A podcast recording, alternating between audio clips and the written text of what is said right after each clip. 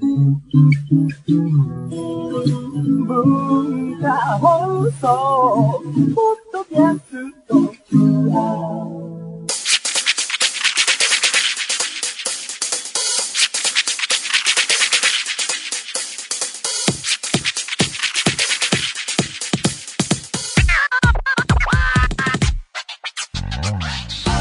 んばんは。内山聖輝のワンクール。パーソナリティの内山聖輝です、えー、寒い日が続いておりますけれども皆さんいかがお過ごしでしょうか？あのーまあ寒さもそうなんですけど冬は。乾燥がひどくてですね湿度があのーとっても低い日があったりして加湿器つけたりだのなんだのしてますけども。まあ職業柄というかなかなか体調崩しつ、えーにくい仕事というかそれで心がけてることとしては寝る時に最近年はマスクつけて寝るようになりましたね。寝てる間に外れるんじゃないと思う人もいらっしゃるかもしれないけどあの割とまんまでついたまま起きれてますね最近は。結構あれは重要なことかなと思いますけども、えー最近の私はというとですね先週歯を親知らずの方を、えー削ってきましてで親知らずまあ、え3本はもうなくなってましてラスト1本がこれがすごい厄介な、えー生え方をしていてですね。横倒しにねいわゆる生えてる。それはレントゲン見ると分かるんですけど横倒しに生えて全て全部を表さない形で生えているものでこれがなかなか抜くのが厄介でですね。でそんな中今は歯列矯正もしていてで横倒しに生えてるものですからこのせっかく歯並びを、えー変えても親知らずに押されてまた歯並び変わってきちゃうよっていう、えー話も聞きまして早く抜きたいなと思っていたんですけれどもその残った親知らずがあの歯とはまた違うあの顎とか唇のあたりの神経とすごい根っこの方が隣接しているっていうことが検査の結果分かりましたね。CT 検査とかもしたんですけれども。なのでこう一発で抜くのはあの若干のリスクがあると、えーいう話があって。で一回削ったんですね。えー今回やったのと同じような形で。で一回削ったんだけれどもまた検査したらいやまだ近いって言われて。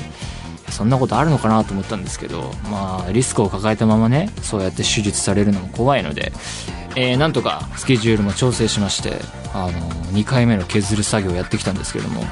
あの始まって1時間ぐらいかかっちゃって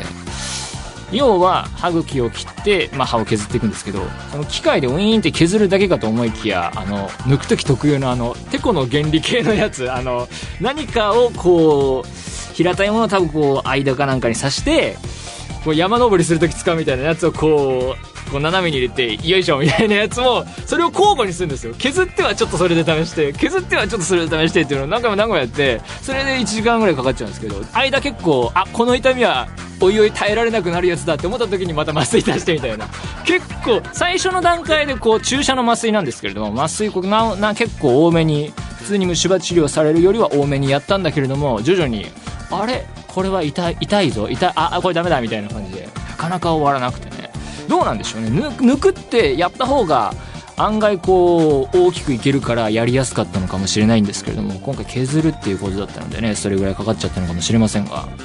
まあ大変だったんですけれどもまあなんとかそれを終えまして。でいつも通りこういうことをややった後はあの顔が腫れたりまた口が動かしづらくなるのであのセリフを言う仕事が基本的にできないなっていうのであのお休みをもらうんですね。で今回もそうやってもらいまして親知らず休暇となったんですけどでその間に何をしていたかというとあのひたすら僕はドクターマリオをやっていましてでなんでかっていうと任天堂クラシックミニっていうの知ってます？あれをなんとかゲットしまして昔のファミコンを、えー小型化して再現してで昔みたいにカセットでやるんじゃなくてもうその、えーゲーム機自体にソフトがもう結構、えーいっぱい入ってるっていうやつがすごい、えー大ヒットして生産が追いつかない状況が続いてるっていうニュースがあってあ僕も欲しいなと思ったんですが買えなかったんですけれどもそれがですねあの今日この後に話しますがあの映画で「ドントブリーズ」っていう映画を見に行く直前に電気屋さん覗いたらあって最初なんかこう上りが出ていて限定〇〇台とか書いてあってでそれも夜に行ったものですから、まあ、開店直後はあったんだろうけどもうないんだろうなと思ってレジの、えー近くでちょっと佇んでいたところそのレジに入った人が任天堂クラシックミニくださいって言って、いやいやいやと思ったら、普通に出てきて奥から、あ、あるのかなと思って、僕もそれに並びまして、任天堂クラシックミニくださいって言ったら、普通に対応されまして、あ、はい、みたいな感じで、て、で、それで買って、いろいろやったんですけど、やっぱ行き着くところは、おなじみのドクターマリオを結構やってまして、まあみんな知ってると思いますけども、パズルゲームでね、上から、えー落ちてくるやつをこう、うまい具合に並べて消していくっていう。これね、もともと大好きで、まあ名作ゲームだなと思ってるんですけども、何がいいってこうね、やってる間無心になれるっていうのがすごいんですよ。もう何も考えず、ただ、ただひたすらに、ね、やってる間にすごいあっという間に時間が流れていくっていうね。で、まあ、僕の場合、無音に設定して、ラジオを聞きながらドクターマリオややったりするんですけども、もうね、結構レベル上がってきましてね、普通の速度では、あれね、レベル24までなんですけど、24まで普通ではいけるようになったんですけど、今度はハイスピードで、その落ちてくるスピードむっちゃ速いやつで、え24までやってみようっていうんでやってるんですけど、現在21までクリアしていてですね、ここら辺になってくるとむっちゃ難しくて、で、任天堂クラシックミニって結構自分自身でセーブポイントを設定できるので、それであの何回もチャレンジできるんですが、それがね、最近のマイブームでね、こう話していると今もやりたくなってきますね。あれも何の生産性もないといえば何の生産性もないんですけど、まあゲームですから、もうね、あれだけをずっとやって一日を過ごしたい。っていうかまあ、休暇の間は結構そんな感じな日々を送ってましたね。えー、ドクターマリオいいんですよね。反射神経が鍛えられる感じがするし、こうね、ミスした時に、あ、やばいって思って、それに引きずられてミスが連鎖していって上まで行っちゃうっていうパターンあるんですけど、そこで一回ミスしても動じないっていうメンタルを鍛えるっていう、あの、何事にも動じない精神性が鍛えられるじゃないかなっていう風に捉えてますけどね。そういう感じで、あの、ドクターマリオが早くやりたい日々でございます。えー、というわけで番組始めたいと思います。それでは内山昂輝のワンクールスタートです。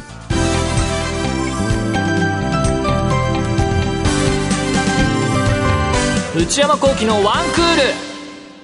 それではお便りを紹介します。えー、ラジオネーム、サンシャイン林さん。えー、内山さん、スタッフの皆さん、こんばんは。いつも楽しく拝聴しております。私は地方の高校3年生で、来年から大学進学により、東京で一人暮らしを始めます。早速マンションアパートを探しに都内に行ったのですが、東京の家賃の高さに驚愕しました。あ聞きますね、そうだって。不動産屋に行く前は、風呂、トイレ別、独立洗面台、えー洗濯機は屋内などの条件付きの場所をのんきに考えていたのですが、そんなことは言ってられず、最終的に決まったのは、風呂、トイレ、共同、洗濯機はベランダ、で、えー5.5畳マンションでした。かっこ、家賃は6万3000円です。駅から近いのが唯一の救いですが、正直決まった場所が狭すぎて驚きました。えー帰り道、高層マンションを見るたびに羨ましくなりましたし、将来は金銭的に独立して、良いところに住んでやると思いました。なるほどね。確かにこう、実家を出て一人暮らしっていうと、いろいろギャップを感じる場面も多いと思いますけれども、女性ですかね、このメールくれた方は。ああ、でも、風呂トイレ共同ってなかなか大変そうですね、それは。そうなのか。もう家賃の相場はね、僕も、えー、大学4年生ぐらいの時かな、に、えー家を出て、埼玉の実家から出て、東京に暮らし始めましたけど、ああ、家賃の相場、ちょっとよよくわかんなくなっちゃいましたね。どうなんでしょうね。まあでも、駅から近いのがってありますけども、これを変えたらまた違ってきたかもしれないしね。あの、僕も探してる時はね、あの、スーモとかすごい見てたんですけどもね、もちろんその、えー、風呂トイレ別とか独立洗面台とか、まあ洗濯機もそうですし、あとは宅配ボックスがあるかないかとか、あとはよく言うのがオートロックがあるかないかとか、そういう条件はあるんですけども、その、家賃と相関関係というか、決まってくる基準として大きくこう、分ければ、まあ3つぐらいがこう根本的な大きな分け目なんじゃないかなっていうのが駅からどれだけ近いか、徒歩何分かっていうのと、それ自体の、えー都心からの近さ、地域の都会度というか、それと、築年数ですよね。これが大体結構大きく分けるんじゃないかなと、家賃の相場を。で、これ地域もなかなか特殊でね、こう、沿線によって違ったりね、こう、例えば新宿とか渋谷からの距離はこう、直線を引けば一緒ぐらいなんだけれども、南北に行くと結構違ってきたり、これ結構特殊で、こう地図を眺めながら家賃を置いていくと結構面白い図ができるんじゃないかなと思うんですけど、この三つをどれに、要はこうどこにプライオリティを置くかっていうことなんですよね。だから、駅から遠くして、えー、さっき書いてあった条件を探していくか。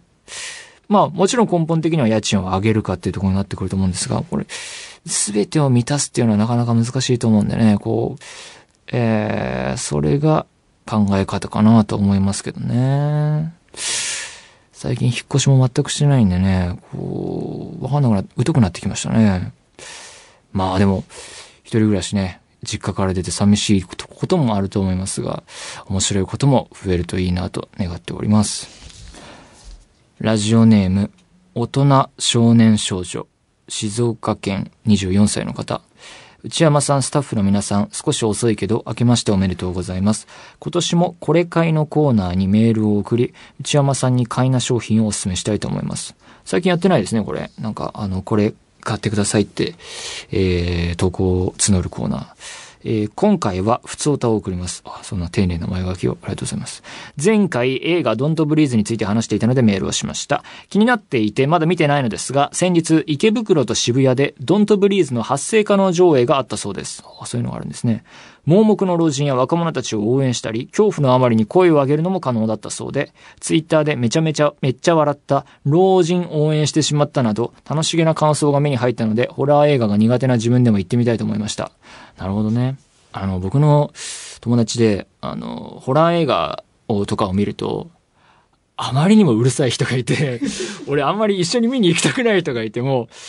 声もとかっていうのもあるんですけども、その動きっていうか、ダダダンみたいな、自分動い、どうしても悪気ないけど動いちゃうっていう人がいて、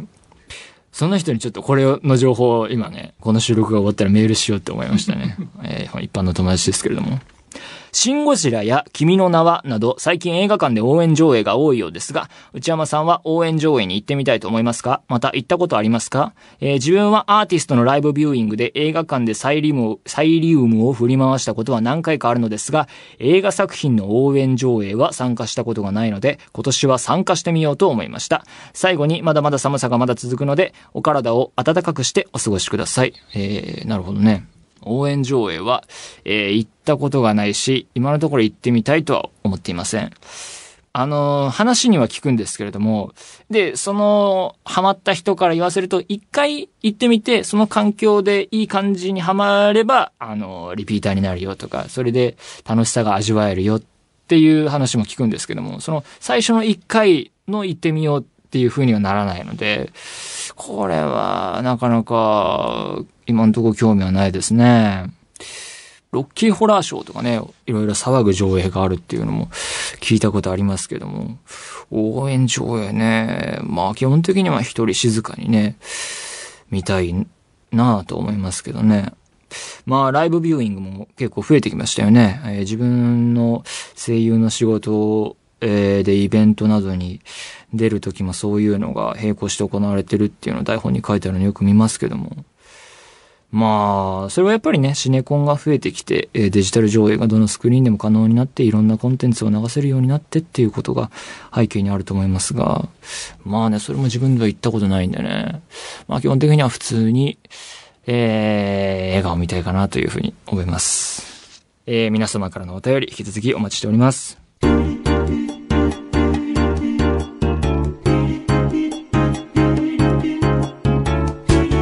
内山幸喜のワンクール。内山幸喜のワンクール。続いてはこちらのコーナーです。ムビログ。えー、このコーナーでは私内山が最近見た映画についてただひたすら語らせていただきます。今回取り上げる作品はこちらです。Don't Breathe。えー、2017年、えー、初めてこのコーナーをやりますけれども、まずはこれが、えー、一番おすすめかなと。本当に最高の映画で、映画の面白さを凝縮したような、えー、作品じゃないかなと思います。えー、この映画自体はですね、えー、日本公開も2016年から始まっていまして、えお正月に私も見たんですけれども、まあ、見たのが、え2017年なので、え2017年の、まあ、番組が続いていればね、えランキングを作るってなった時もその対象、えになってくるかなと思います。えそもそもですね、ワウワウでやってるハリウッドエクスプレスっていう映画紹介番組があって、で、アメリカ映画の新しい情報とか、あの、売り上げの、えー、ボックスオフィスのランキング、えー、とかをですね、シンプルに紹介する、えー、好きな番組があって、えー、毎週撮って見てるんですけど、あれで、えー、この映画が紹介されていて、で、すごい、ね、ドントブリーズっていう映画が、えー、大ヒットしていると。で、低予算にもかかわらず、えー、対策映画を倒して、あの、その時はですね、スーサイドスクワットが大ヒットしていたのを、えー、蹴落としと、しというか、そういう形で、えー、大ヒットした映画、ドントブリーズっていうのが、えー、あるよっていう風に紹介されていてですね。で、オープニングの3日間で、えー、制作費の3倍を回収する大ヒットだったそうで、で、この制作費の3倍っていう映画雑誌とか、えー、読んでると結構出てくる、えー、用語で、これが結構重要なラインえー、らしくてですね、これで、えー、ヒットしたかどうかっていうか、儲けが出るのかどうかっていう、これが大事なラインらしいですね。で、ハリウッドエクスプレスで紹介されていて、ああ、でも、ヒットしていて面白そうだなとパッと見で思ったので、そこからはあんまり情報を入れないようにして、ハリウッドエクスプレス自体もですね、あの、そこの部分を飛ばしたりしてね、えー、見ていてですね、やっと公開されて見に行ったんですけど、あの、それから批評も結構大絶賛で、えー、それも見に行く要因の一つにはなったんですけども、えー、ドントブリーズ話していきたいと思います。で、まずはあらすじを簡単に紹介したいと思うんですが、えー、時代は現代で、舞台はアメリカのデトロイトです。えー、で、主人公は、えー、まずは若者3人組。えー、どういう3人組かというと、えー、女性のロッキーという子と、えー、男性のアレックスと、えー、マニーという子。で、彼らは、えー、強盗集団で、えー、しかもですね、どんなえー、ことをやるかというと、銃窃盗罪に問われないレベルの盗みを、えー、日々やっている人たちと。で、この、その、罪の分け目というか、その、銃窃盗罪にならないように計算してですね、盗みすぎないようにずる賢くやってる、えー、人たちなんですけれども、えー、で、彼らの次のターゲットが、えー、盲目の男性が、えー、一人で暮らしている家で、で、なんでそこに行こうと思ったかというと、彼の家には、とある事情から30万ドルもの大金があると、えー、耳に、えー、したから。なんですね。えー、で、彼ら3人組の普段の基準からすると、えー、それは取りすぎに当たるのでやらないんですけれども、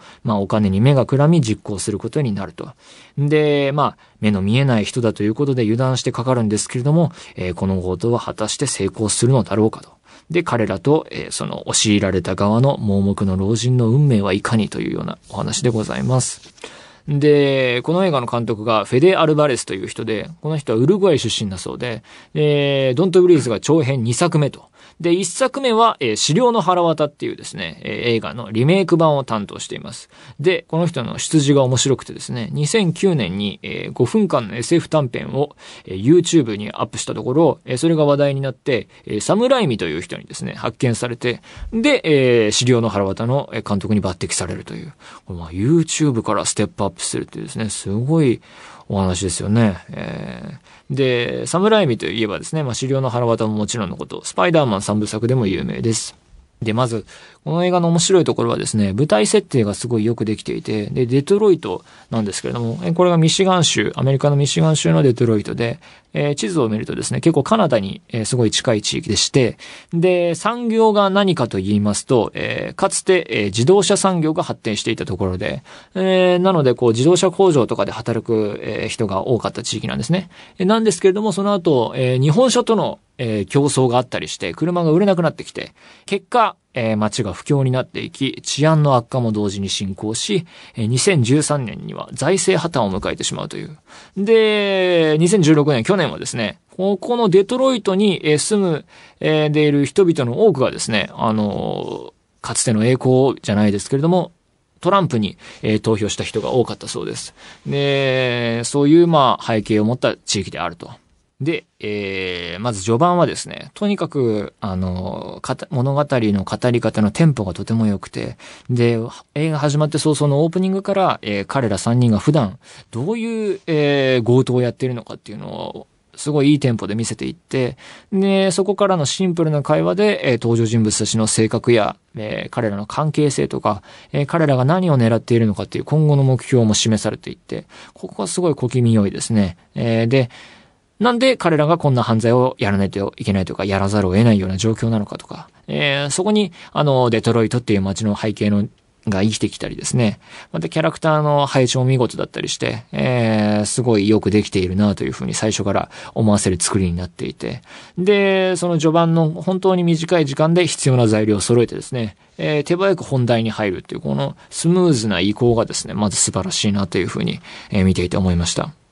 で、本題に入ると、まあ、まず、この舞台となる、えー、おじいさんが住んでいる家に入った直後にですね、えー、ワンカットで、あのー、いろんな家の、えー、要所要所を見せていくっていうシーンがあるんですが、まあ、ここはですね、まあ、疑似的なワンカットというか、いろいろこう技術的工夫を重ねて、えー、そう途切れなく見せているんだと思い、思うんですけれども、ここの見せ方がまずすごくて、これがすごい効果的ですね。えー、で、この映画、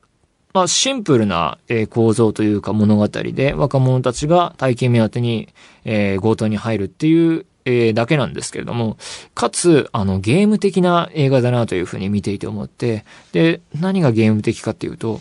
そのゲームなので、その場特有のルールがあって、で、こう、いくつか面があるというか、進んでいく面がある作りになっていて、えー、で、なおかつ敵との争いがあると。で、その敵がどういう存在なのかっていうスペックが徐々に提示されていくっていう。何ができて何ができないのかという。で、そのいくつも面があって、で、その各面ごとにクリア条件が異なってくるみたいな、そういう構造があってですね、そこはすごいゲーム的で面白いなというふうに思いました。で、また、ドントブリーズは全体の尺が88分で、まあ、これが本当にちょうどいい長さだなと。あの、これぐらいの短さがすごいいいなというふうに思いました。あの、本当にこう、無駄がなく観客を楽しませることに徹した、えー、エンターテイメント映画というか、あの、本当に、それ、に専念した素晴らしい作りになっていて、本当純粋な面白さがギュッと詰まった、えー、映画かなと思いますね。で、一方で、他のつまらない退屈な映画とかだと、まだこの映画続くのかとか、もうここで終わりでいいんじゃないかって思いながら、後半部を見続けるということもあるんですけれども、なんか余計なエピローグがついていたり、ドントブリーズの場合はもう本当に、あ、まだこんなに面白い展開を用意してくれたのかっていうのがいくつもあってですね、いろんな見せ方でそれをやってくれるのが、えー、いい感じで、こう、見ている間中ですね、もう登場人物たちに、こう、思わず心の中で叫ぶようなね、あ、そっち行っちゃダメとかね、あそこはまずいとかね、そういうこう、ドキドキさせてくれるっていうのがね、本当にすごいですね、この映画は。で、ドントブリーズは本当に音が重要になってくる作品なので、映画館で見るっていうのがすごい大切だなというふうに思いますね。静かなところで、ちょっとしたあの、呼吸音、ブレスも聞き取れるような、そのブレスが重要になってくる。まあタイトルにもなってますけれども、それがね、あの、大事だなというふうに思います。なので、こう、家で DVD でっていうのはね、もう魅力100%活かせないんじゃないかなというふうに思いますね。えー、まあ、まとめとしては、怖い映画が好きな人は必見の一本かなと。例えば、ホステルだったり、あとは悪魔の生贄えー、去年見たクリーピーとかですね、もうなんていうか、この世における地獄感というか、地獄が見たい人はですね、ぜひ見てほしいなというふうに思いますね。あと、予告とかもですね、あの、見ない方がより楽しめるかなっていうのは実体験からありますね。あんまり情報を入れずに、あの、見てほしい映画かなと。で、結構ヒットしているみたいで、えー、拡大公開も始まったばかりなので、ぜひ映画館で見れるうちに、こうやっぱり映画館自体もですね、真っ暗な中で見るので、こう逃げ場がない感じ、えー、とても、えー、静かなところで見るのがすごいいいかなと思いますので、えー、そこで見てほしいなと、あの、素晴らしい映画だなというふうに思いました。ドントブリーズ本当面白いので見てください。以上、ムビログでした。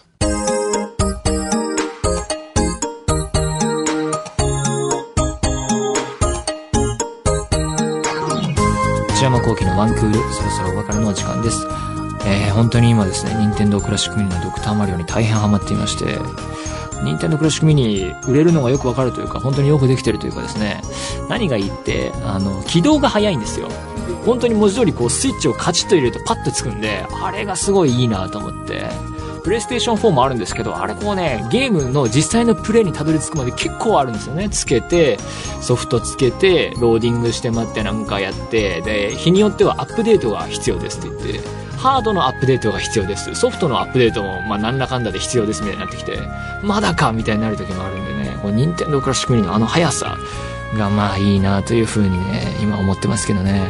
あとあのお知らせとしてはですねあの今週末に発売される映画秘宝という雑誌3月号にですねあの縁あってあの少し参加してますので、えー、よかったら買ってみてくださいあのこの号は毎年恒例のベスト10企画の号になってましてあの1年で一番のお祭り号というか一番面白い号なので、えー読んだことないという人も入門編としては最適かなというふうに思います。よろしくお願いします。えー番組では引き続き皆様からのメールをお待ちしています。普通歌の他にコーナーへの投稿も募集しています。オープニングトーク用のトークテーマを提案していただく内山さん、これで1分お願いします。買い物部将の私内山の財布をこじ開けられるような買いな商品をお勧めしていただく内山さん、これ買いです。今抱えている悩みをなるべく詳しく教えていただくお悩みプロファイル。皆様のブルーな思い出をポエムにしていただくブルーポエム。